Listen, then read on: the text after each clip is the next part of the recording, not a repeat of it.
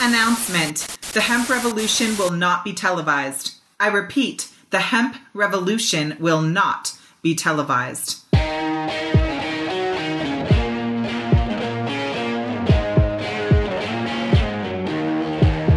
Welcome to the Hemp Revolution podcast, the global hotspot for the buzz and the cannabis. You can hear the stories of the green rush from the dreamers who are writing the rules, innovating the business, and changing history forever. Immerse yourself with the fascinating stories from the leaders in the hemp health revolution to learn how we are changing the game forever. Introducing your hosts, James Brinkerhoff and Sonia Gomez.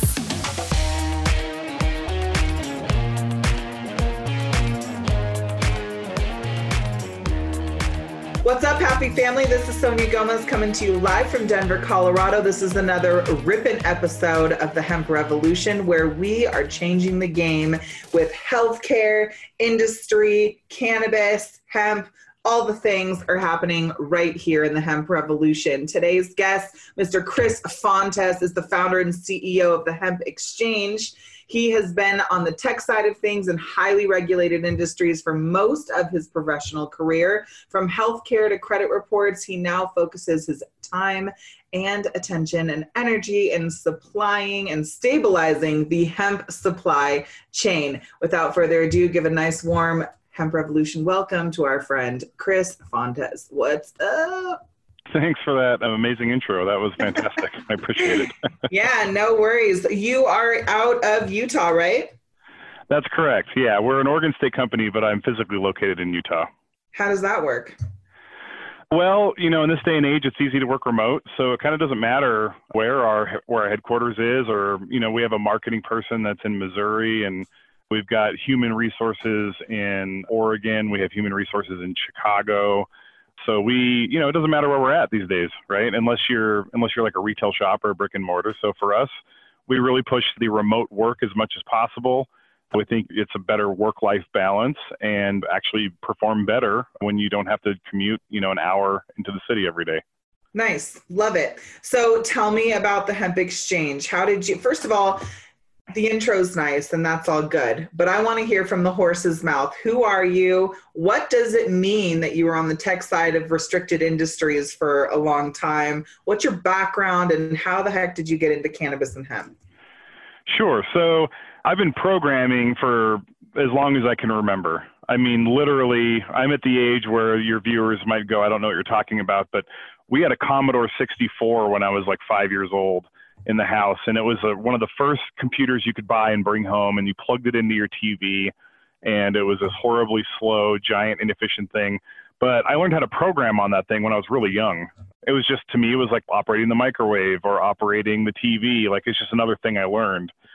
And so I've been around computers and learning to program really since forever.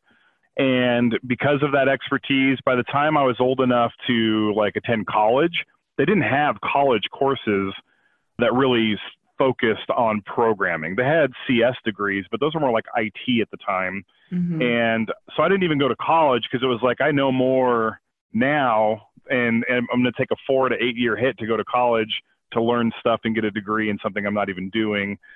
So I'm I've been around programming for a long time and because of that being so far ahead of the curve with the advent of the internet and that sort of thing, I've had a lot of opportunity to move into various industries and leverage that skill over time. The heavily regulated industries I've been involved with include healthcare, health insurance, which are two of the largest, the, the most regulated industries, and as well as uh, credit reporting and finance, tech and finance, also very regulated. So, using my skill set combined with trying to keep up with the ever changing and often ambiguous regulation has sort of been my specialty. And, I, I've been an advocate of cannabis in general since, you know, I was probably like 14 years old and knew what it was and knew the, the potential medical benefits of it. And so when I've been kind of watching from the 2014 Farm Bill on uh, how exciting it is to have a federally legal version of cannabis and no, it's not high THC, but there's still a ton of medicinal value. There's a ton of ecological value as well, and a ton of economic value. So I've been really excited with the industry and just trying to figure out how can I apply my skill set to this industry to have some sort of benefit. I'm not a big believer that I just need to figure out a way to make money. I can do that, but that's not really where my heart is. My heart is in wanting to make a difference. And so I was sort of waiting for that opportunity. Where's the right fit for my skill set and what I can do to make an impact in this industry? And really, it was the more I dug in, the more I realized the supply chain was just totally fractured and chaotic and really difficult to work with. And so I thought, man, this would be a great opportunity for me. And to be totally blunt as well, I was working with another client at the time who had also been watching the cannabis industry and seeing it evolve and also realizing the need. And they really pitched it to me initially. It was one of those things where I was watching it, but I wasn't I wasn't on top of it every day. These guys were on top of it every day. And they're like, "What do you think about this?" I'm like, "That's a perfect fit. This is the, exactly what I've been looking for." So we JV'd with another company who'd been in the industry for years before us. So we got to adopt a lot of their knowledge really quickly, and ultimately just try to help stabilize the supply chain. So that's where my background is, and that's where we're at now. So uh, through this partnership and through them being like, yo, yo, you got to get in here. There's a space and there's a need for your skill sets. Let's do this. You got involved, and that's where the Hemp Exchange came from. Yeah, exactly. So it was sort of the meeting of the minds. They're like, hey, we, our biggest problem is vetting product and vetting sellers and vetting buyers. They were doing some trade fund type things at the time and 90% of their time was occupied by just dealing with garbage and trying to figure out what's real and what's not. Yeah. And there were some marketplaces that exist before we came online. There was one particularly in the Pacific Northwest that's very well known, and then one that's based out of Colorado. Neither of them were vetting any of their users or any of their product or really doing much more than just a glorified Craigslist. And really, they're still not doing anything more than that, despite some claims that they've made recently.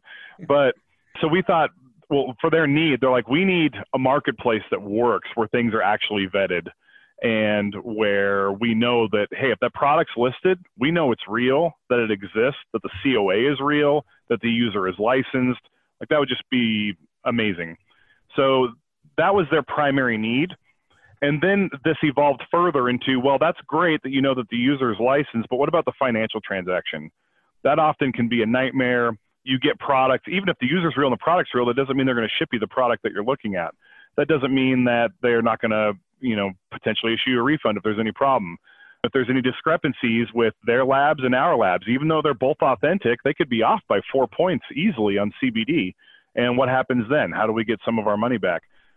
So we brought all of our ideas together and really came out with this complete white glove service where it's free to sign up. You log on. Anyone you deal with has been vetted when you order product, you deposit funds through our wire transfer into our FDIC account, which is it is an FDIC backed account, and I believe we're the first cannabis platform to offer that ever, which is super exciting. And we also handle the shipping. We make sure your product gets to your door. We have a great third party logistics partner who has a $2 million per conveyance hemp specific cargo policy. So your product's protected. When it gets to the door, you have seven days to check it out. Does my test concur?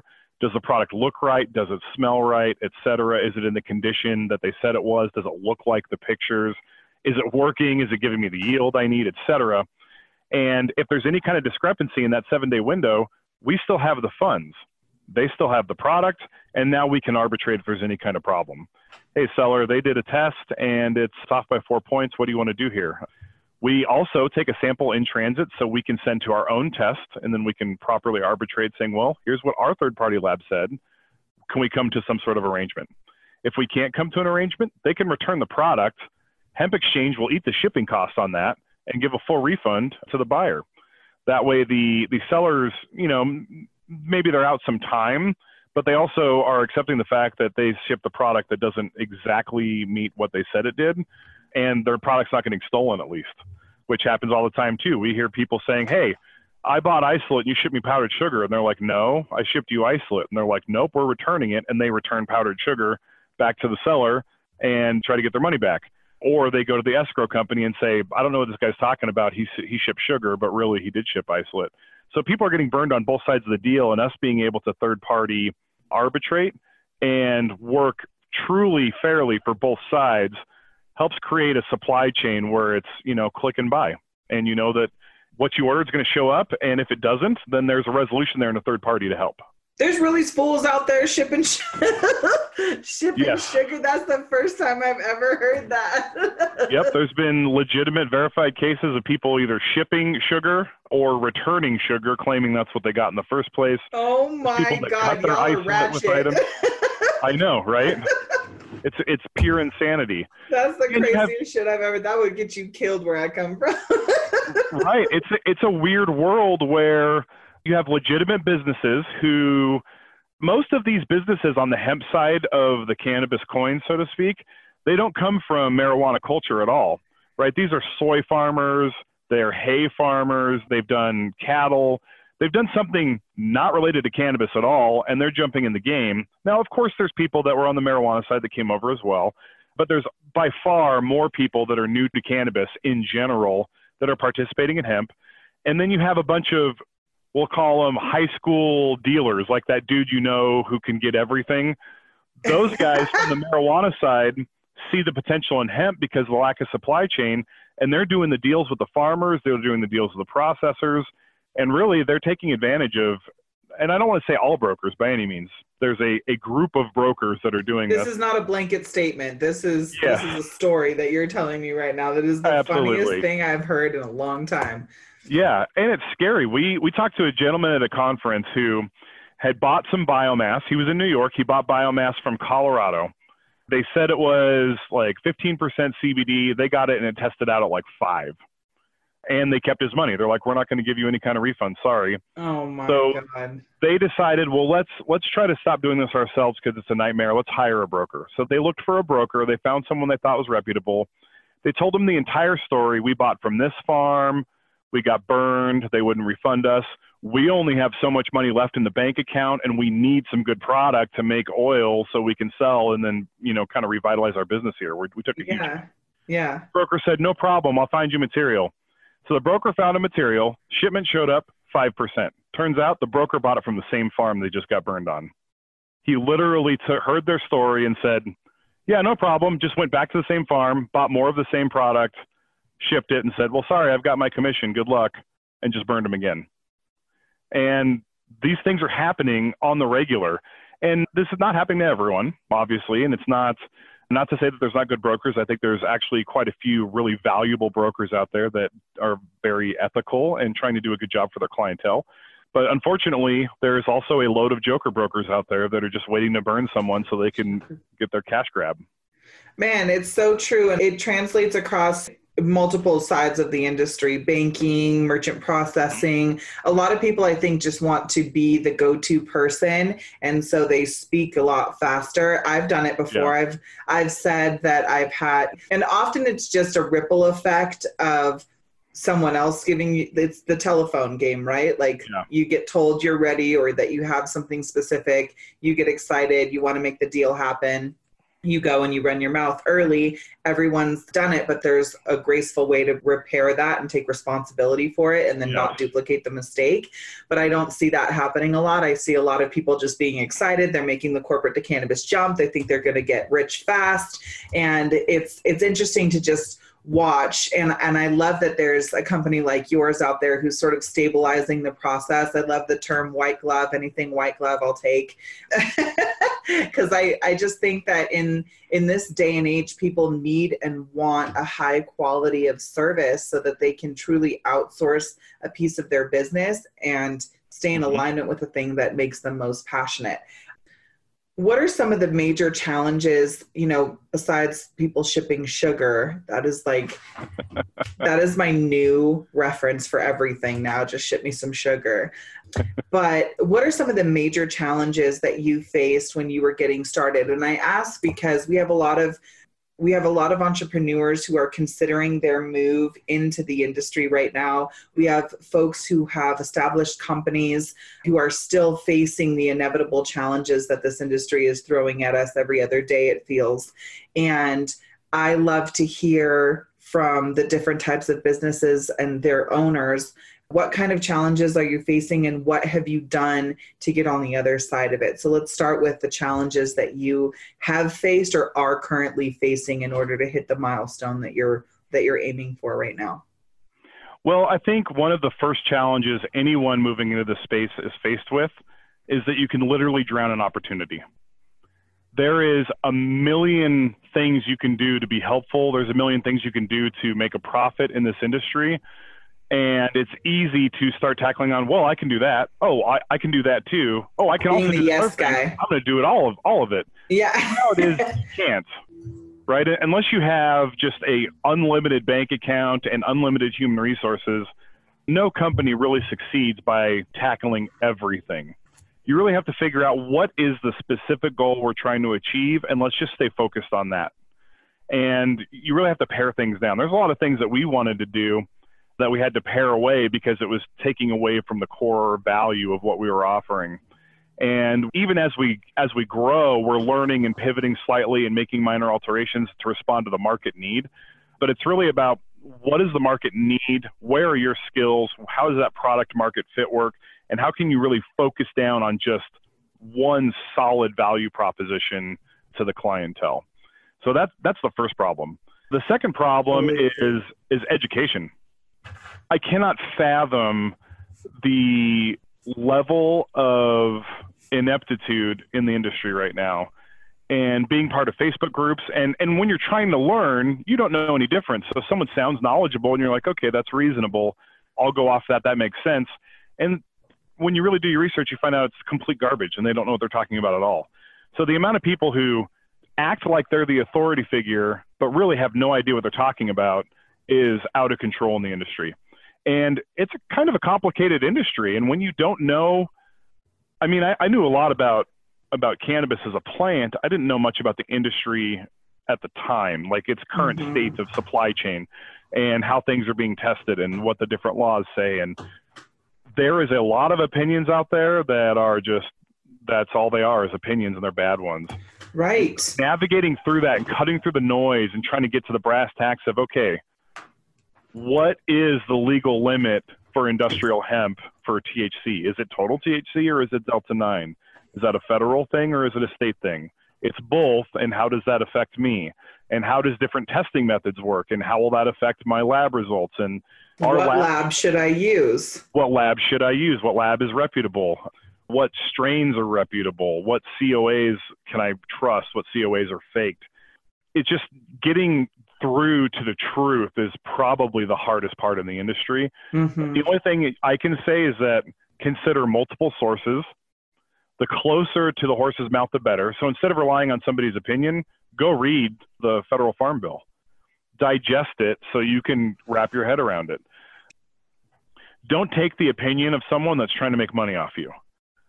I mean, obviously, we're providing a service, so we have transaction fees and we're trying to make money so we can stay afloat as well. So, but I say that honestly.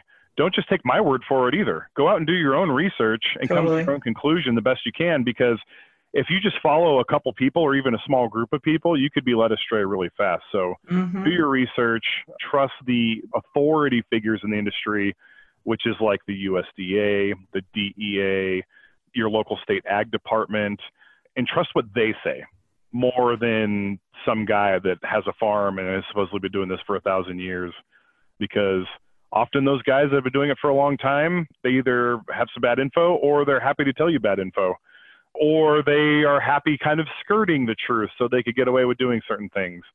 And in this day and age with the this burgeoning industry doing things right and legal is critical for the ultimate success of the entire industry if we start doing things black market or sort of even gray market, all it's going to do is piss off the people who are already in great opposition to this plant and make it more difficult for legislation to be passed to make things easier for the actual industry to succeed. So doing things right, shipping things right, not lying on your COAs, not lying to the authorities, doing things properly is absolutely critical.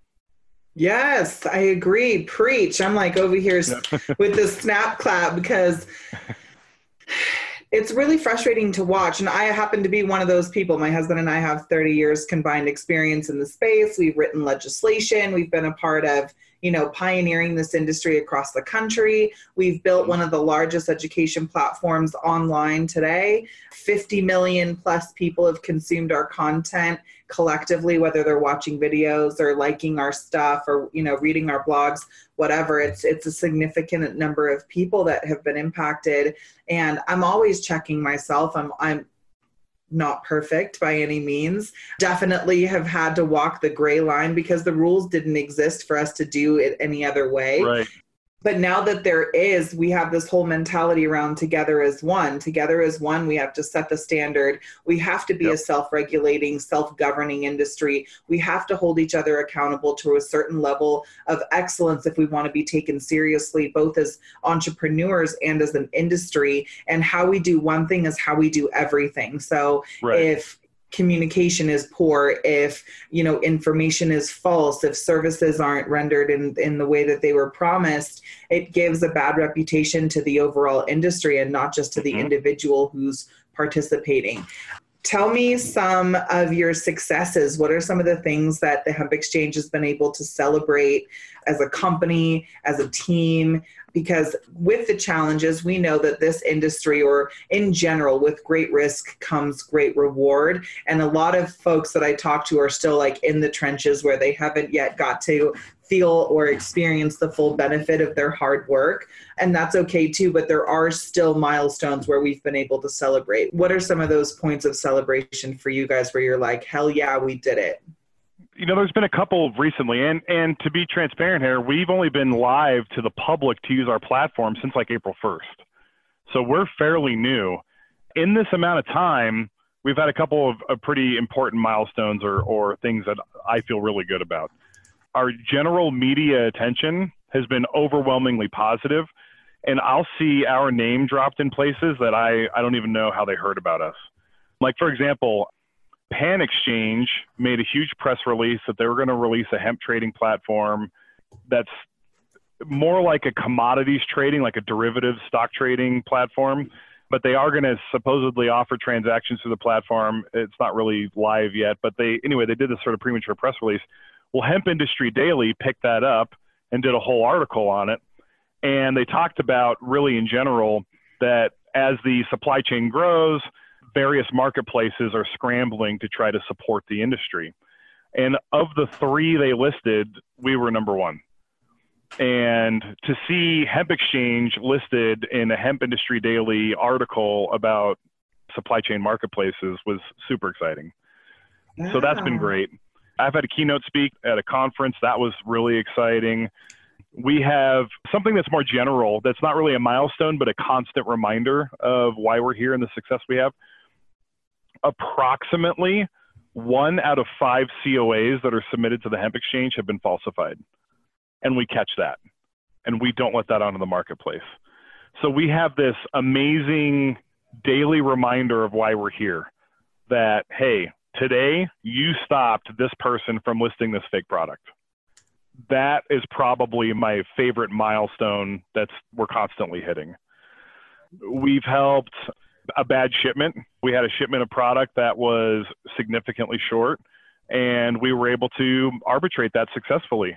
Whereas, had we not been involved in that particular moment, we would have had a big problem because often the buyer will say, "Hey, this is short," and the seller will say, "No, it's not," and that's all there is to it. And then it's, it's civil litigation or nothing, right? They just go their yeah. separate ways. And so we we've actually had a couple instances of that. In one instance, we had two semi loads of biomass that had mice all in it, and which is mm-hmm. obviously not usable. And that's a significant investment into biomass to get it at your facility and then realize that none of it's usable.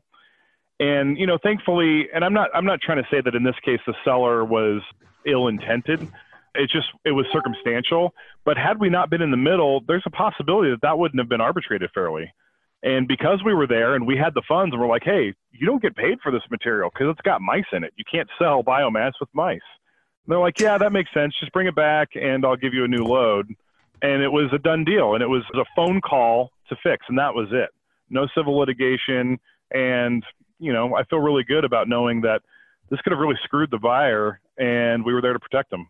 Man, this is such a cool thing that you have going on here. And I I mean, I come from like, you know, Northern California where mm-hmm. you don't have any regulatory agency or support system that you can call to stabilize the deal. Like the deal is the deal and it's done or it's not. And like yeah. it can get very bad very fast if it's not uh-huh. done to the specification. So it's so cool to see a lot of the problems that the grassroots industry had and has had for you know many many years sort of get remedied with people's creativity and yeah. most often it's the people who have no relevance or no relationship with the gray market that california kicked off when prop 2 215 passed in 96 opened up a massive gray area for people to yeah. be able to operate.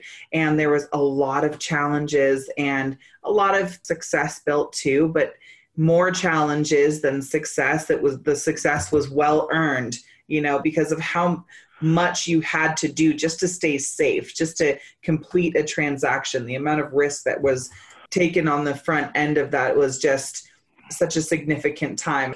It's hard to even articulate without getting into bruiser type content, right. you know? But I think that I think you got the gist. You know, what you're doing right now is really stabilizing and legitimizing the way that business is being done between organizations. And it's unfortunate that there has to be a lack of trust in the first place, a lack of trust and integrity. And, you know, I would just say to all y'all who are listening right now and are shipping sugar or falsifying COAs, mm-hmm. somebody's going to get your ass.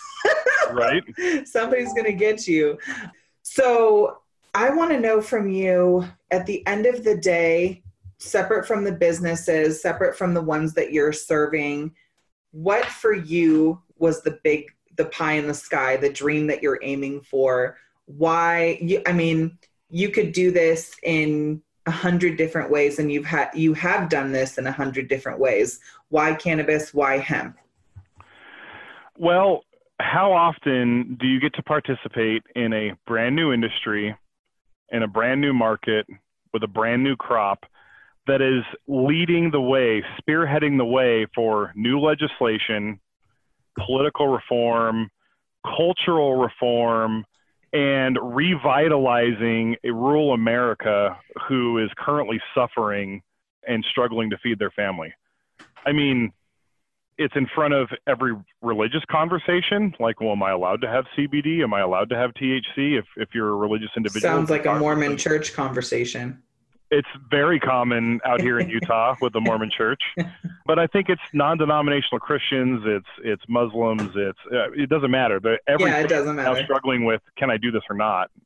So it's the forefront of religious conversation, moral conversation, ethical conversation. There's been the stigma and this taboo, and we can. Everyone probably listening knows where this taboo comes from, so I won't get into the, the nasty details there but this taboo exists, and a lot of people are naive to the fact that their belief about this plant is propaganda and that it's really not that bad. And people that use this plant, whether it be on the CBD side or the THC side, are, are irrelevant, are not going out and raping people and shooting up churches. Like, that's not happening with this stuff, but that's what they believe is happening. And so, being on the forefront of social change, where the culture is shifting from, only losers use cannabis to I'm a highly religious soccer mom of 12 and I use cannabis every day because I need it for X, Y, and Z medical reasons. And it's just fine. That's super exciting to me. It's totally unique in that regard. There's no other industry I could get involved with right now that is on the forefront of so many people's minds, areas of their life, as well as the business side. It's the forefront of tech it's the forefront of banking and finance. It's the forefront of operations and logistics. There's new machinery being built every day to help support the market.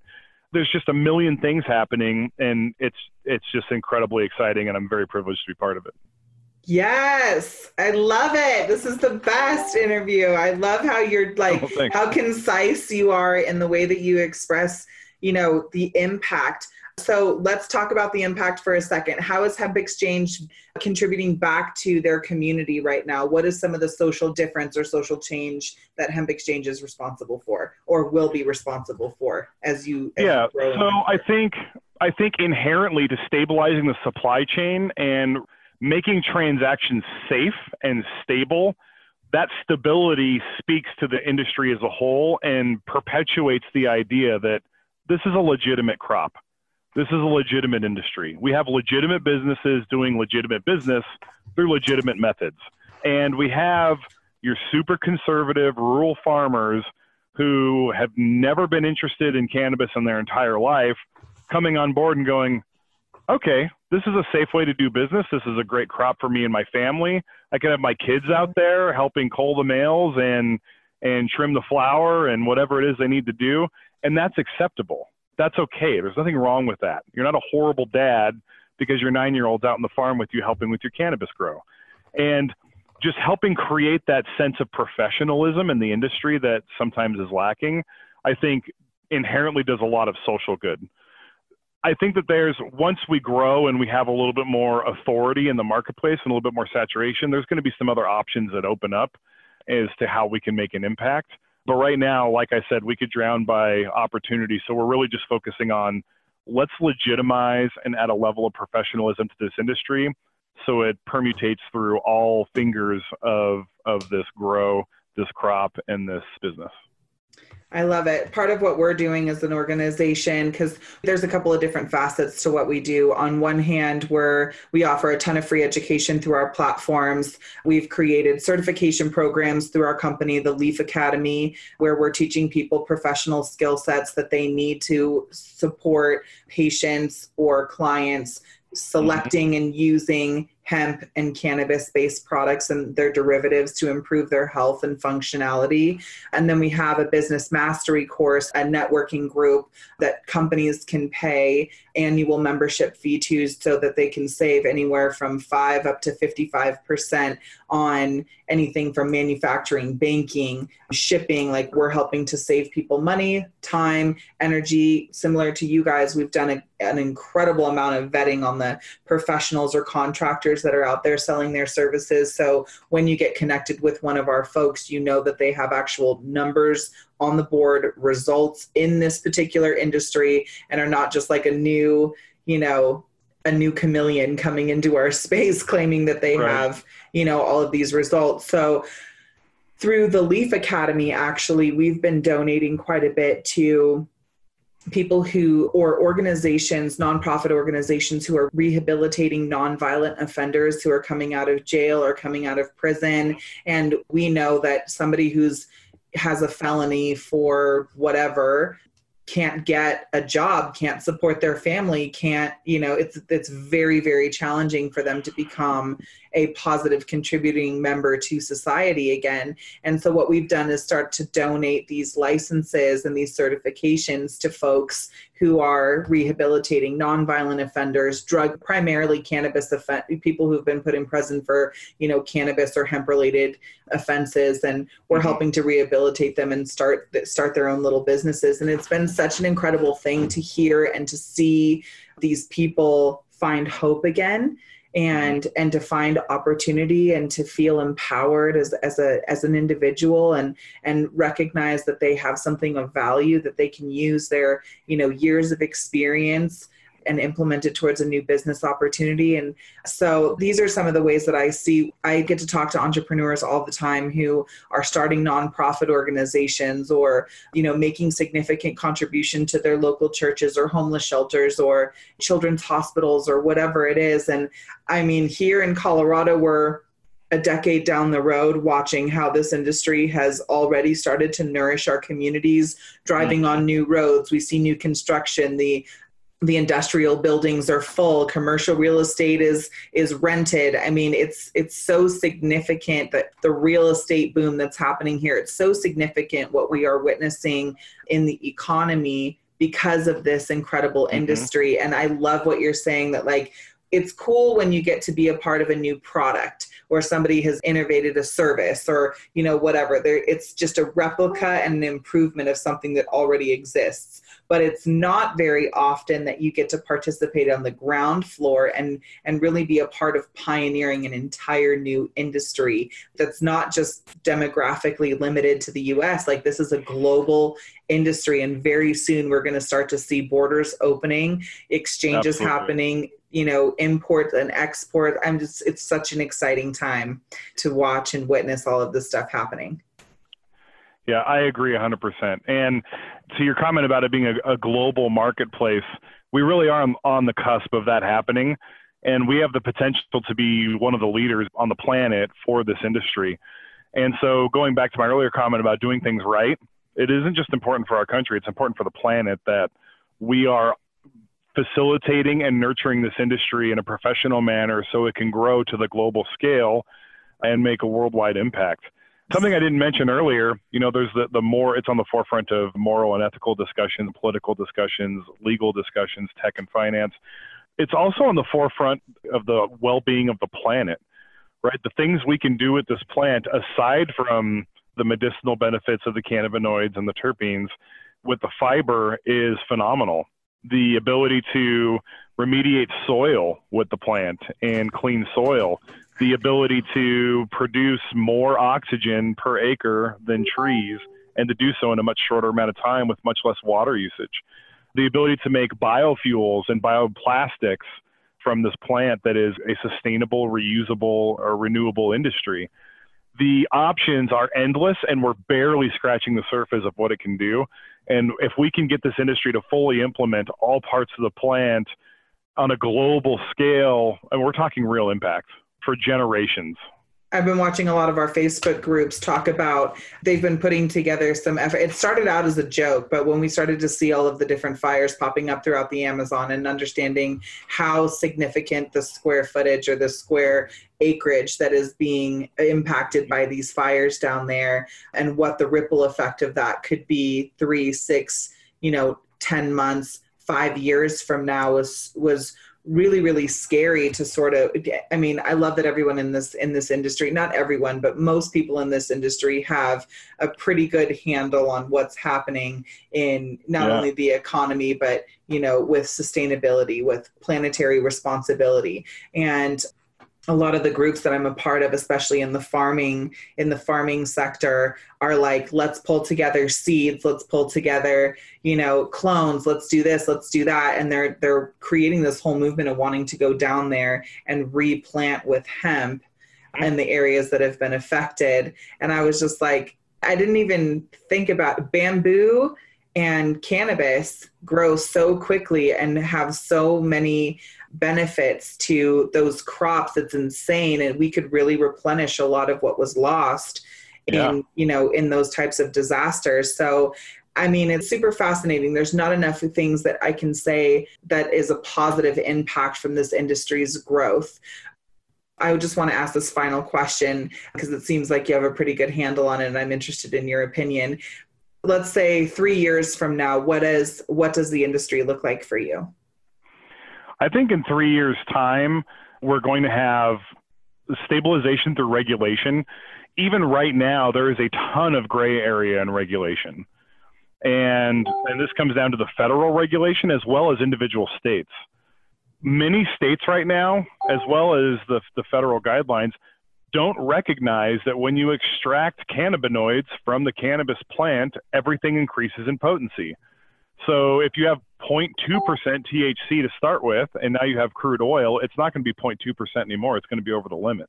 Yeah. And there needs to be regulations for all of these little areas that got missed so that people can operate in a legal manner that doesn't inhibit the growth of the industry. Mm-hmm. So I think it's going to take us several years for all of these little pieces to finally come in place. I think mm-hmm. the testing methodologies, the actual Delta 9 versus Total T debate that's going on right now will finally be squared away. A pathway for not only CBD, but hopefully all cannabinoids into the food stream, into cosmetics, into mm-hmm. Will be available in there so people can do this the right way legally without any fear of repercussion. I do think the global market will it'll be I think in three years time it'll still be fairly new, but it will it will exist. We'll have common export import. I think that we are going to see a massive boom in CBD uptake, especially on the hemp side, and eventually that market will stabilize, it will commoditize, and prices will come down to a sustainable level. But then people are going to start talking about CBG. Well, what can CBG do for me? Oh, that's going to help my back pain. That's fantastic. I want CBG. How about the this micro boom of CBG and CBG, primarily CBG strains. Mm-hmm. Then someone's going to go, well, what about CBN? That stuff really helps me sleep. And there's going to be a huge CBN boom, and then a CBC, and then followed by the other 130 plus cannabinoids. We're going to continue to see these micro economy booms in the smaller cannabinoids or the minor cannabinoids, and they're going to start to become major cannabinoids for various strains. So I think there's going to be huge strides in genetics. There's going to be huge strides in the market for hemp, Non THC hemp material is going to be very large because we're going to use all of these different cannabinoids. And I think we're going to be in a place where people can transact freely and safely. And when you buy CBD at a gas station, it's actually CBD because it's regulated properly. And when you get it off Amazon, I think that's all gonna that's all gonna straighten out. Eventually, Amazon will be an easy place to purchase your product. You can purchase with a credit card anywhere you go. I think it's going to be a much, it'll still be in its toddler stage, but it'll be out of the infant stage in 3 mm-hmm. years' time. Mm-hmm. I couldn't agree more. I think it's going to be a really exciting thing to witness. And, you know, we know so little science. There's a difference between like the Stragononas who've been working with this plant for hundreds of years and the, you know, everyday mainstream Western science that can see beneath the surface and has their microscopes and all of their, you know, right. all of their fancy machines to pull and extract and and articulate these plants. I'm really excited to to find out how this plant has for so many years been so valuable to the human body and you know why generation after generation the the stragononas of the industry have been hiding up in the hiding up in the hills making these incredible medicines that have been forbidden in mainstream we're right. going to start to see their efforts their time their years spent in working with this incredible plant medicine and, and many many others. I mean there's a huge revolution right now around just holistic plant medicines products of the earth mushrooms i mean all of yep. the things are are coming to the surface right now so i'm really excited to see how science is going to pick it apart and put it all back together again offering the more conservative generations legitimacy a sense mm-hmm. of security and safety around the use and availability of this plant for their communities. I'm excited to witness the demolition of the opioid crisis. And I'm most excited to see families and the next generation become more aware, conscious, and capable of self care. And mm-hmm. that is going to be a major disruption to our current medical system, one that I think will be welcomed communally. But I am also anticipating a pretty significant fight from big pharma and big business when it comes into that. That that is going to be a clash of the titans for sure because big business wants their piece they're going to come in to regulate. I mean 80% of the financing to any one of the regulatory industries or agencies that are regulating this industry right now are funded by the big businesses that we are you know trying to run away from right now and and create a new method of doing business. So it's i'm nervous and excited and a little scared but but also just just totally open and in surrender to how this works and really taking responsibility every step of the way to reveal the truth about the journey of the entrepreneurs who are pioneering and pushing this forward, helping to set the standard of how things should be done, as well as advocating on behalf of the patients and the people who need mm-hmm. and want access to information, education, so that they feel empowered and educated so that they can be a part of the movement and the change that we are witnessing right now in our lifetime. Such an incredible time to be alive, I say. Yeah, absolutely. This is going to be a moment in history that is one of those defining moments. I mean, there's all kinds of movements that don't make it into the history books, right? But this is going yeah. to be the one that does. Yeah, we're going to look back in the momentary prohibition and think, what were we thinking? Yeah. those bolt-ons doing. Yeah. And and let's talk about the revolution and the revival of cannabis globally and how that all happened. I think we're going to have a lot of business lessons. You know, we're going to have a lot of case studies of like, hey, here's how this business grew and how it worked, just like we do with the tech industry right now. There's a lot of companies out of the mid and late 90s that we use as case studies when teaching people tech business. I think we're going to have a lot of case studies for that, uh, case studies for medicinal value and how we can look to common treatments for common problems. Yeah. And how we can maybe walk away from a chemically derived and manufactured pill for every ailment and talk about just more holistic health. I think there's an endless future ahead of us and we're just at the very beginning of it it's it's very exciting Yes, it is. Well, thank you so much for all of the hard work that you are doing to support this industry becoming as legitimate and as respected as it deserves to be. And in closing, I'll just, for those of you guys who are listening today and considering how you are going to enter into this space, or if you're already an established brand and you're looking at how you are going to grow and scale your business, check us out on the emeraldcircle.com for more interviews and more episodes like this one one that are giving you the exact insights you may need to uh, take the necessary steps forward in your business. If you're experiencing any of the challenges that we've discussed today with marketing and advertising, banking and merchant processing, or just stabilizing your supply chain, again, emeraldcircle.com will be able to offer you the resources and relationships that you need to build, grow, and scale sustainably so that you can leave the legacy that you want for your business and for your family. If you are a patient listening to this looking for resources on products or services that can transform the way that you feel and function, check us out on medicalsecrets.com. Chris, thank you so much for your incredible work in the world and for taking the time to visit with us today. And for those of you who are interested in working with the Hemp Exchange, all of the links will be posted right around this video here, along with the highlights from today's interview. Can't wait to see you guys on the next episode. I'm your host, Sonia Gomez. I'll see you guys soon.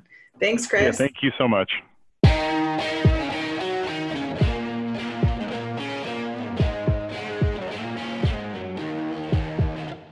Thanks for listening to another Rockstar episode of the Hemp Revolution podcast. I'm your host, Sonia Gomez, and just for you, we took notes on this episode along with the links and other resources mentioned inside of today's show.